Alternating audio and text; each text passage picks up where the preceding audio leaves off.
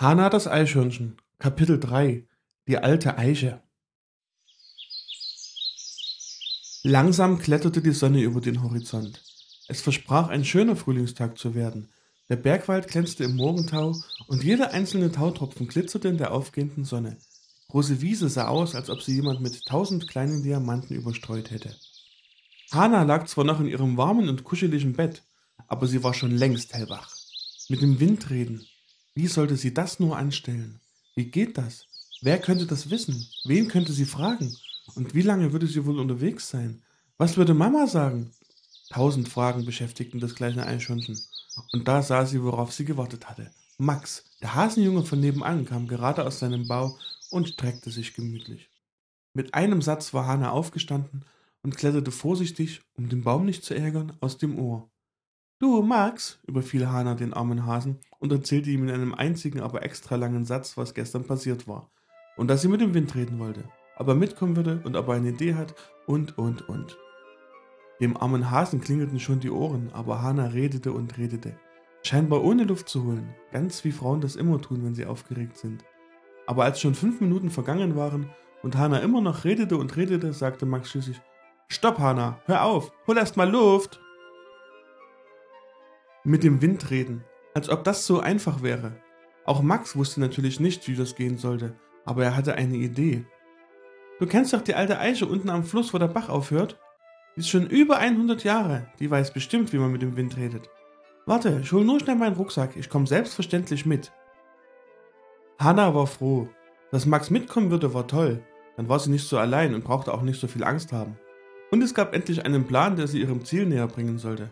Aber es war weit bis zur alten Eiche. Sie müssten sich beeilen, um zum Abendessen wieder zu Hause zu sein. Schnell schrieb sie ihrer Mama noch einen Zettel, damit sie sich keine Sorgen machen würde, und dann brachen sie auf. Sie waren noch nicht ganz am Rand der großen Wiese angekommen, als Hane den armen Baum auch schon wieder heftig niesen hörte. Der Wind hatte wieder aufgefrischt und wehte tausende weiße Kirschblütenblätter über die große Wiese. Es sah fast aus, als ob es schneien würde. Eigentlich war das ein sehr schöner Anblick, wenn nur der arme Apfelbaum nicht so unter dem Blütenstaub der Kirschbäume leiden würde. Hanna zog die Träger von ihrem Rucksack straff. Los, wir müssen mit dem Wind reden.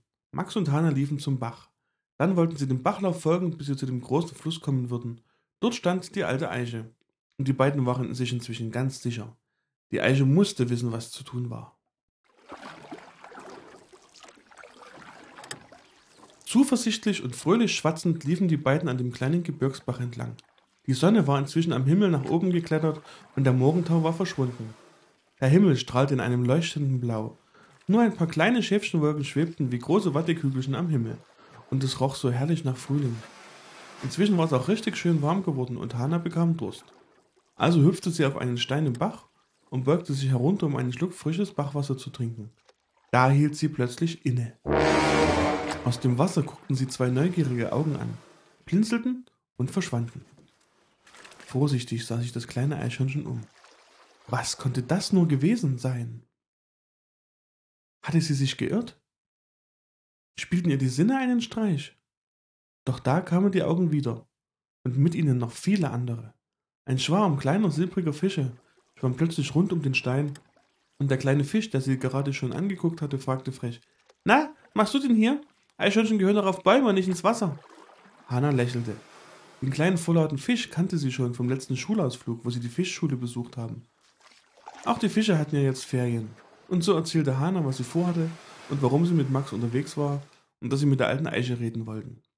Während sie redete, sah sie aus den Augenwinkeln, wie Max ungeduldig hin und her tigerte und dauernd nach der Sonne schaute, die inzwischen fast im Zenit angekommen war. Es ging schon auf Mittag zu. Schnell trank Hana einen großen Schluck, verabschiedete sich von den Fischen, hüpfte wieder ans Ufer und die beiden marschierten weiter.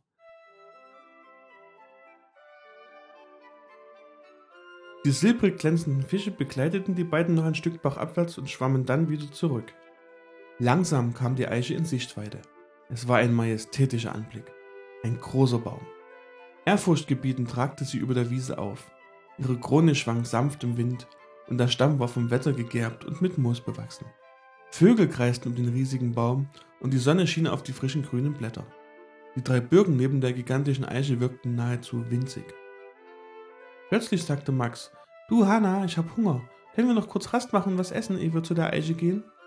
Da fiel Hanna ein, dass sie vor Aufregung nicht gefrühstückt hatte und auch nichts eingepackt. Auch ihr kleiner Bauch knurrte inzwischen fürchterlich. Traurig guckte sie Max an. Ich hab gar nichts zu essen mitgenommen. Max lächelte gewinnend. Meine Mama hat bestimmt genug für uns beide eingepackt. Fröhlich hielt der Hanna eine große Möhre hin und wenige Augenblicke später saßen die beiden nebeneinander im Gras und knabberten fröhlich vor sich hin. Dann nahmen sie all ihren Mut zusammen, gingen zu der Eiche und riefen sie.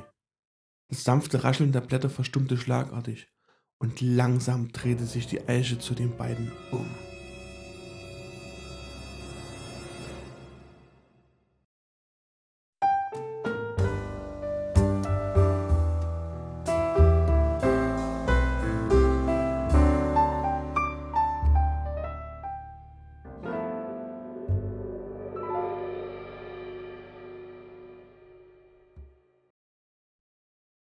Jetzt sind Hanna und Max also an der großen Eiche angekommen.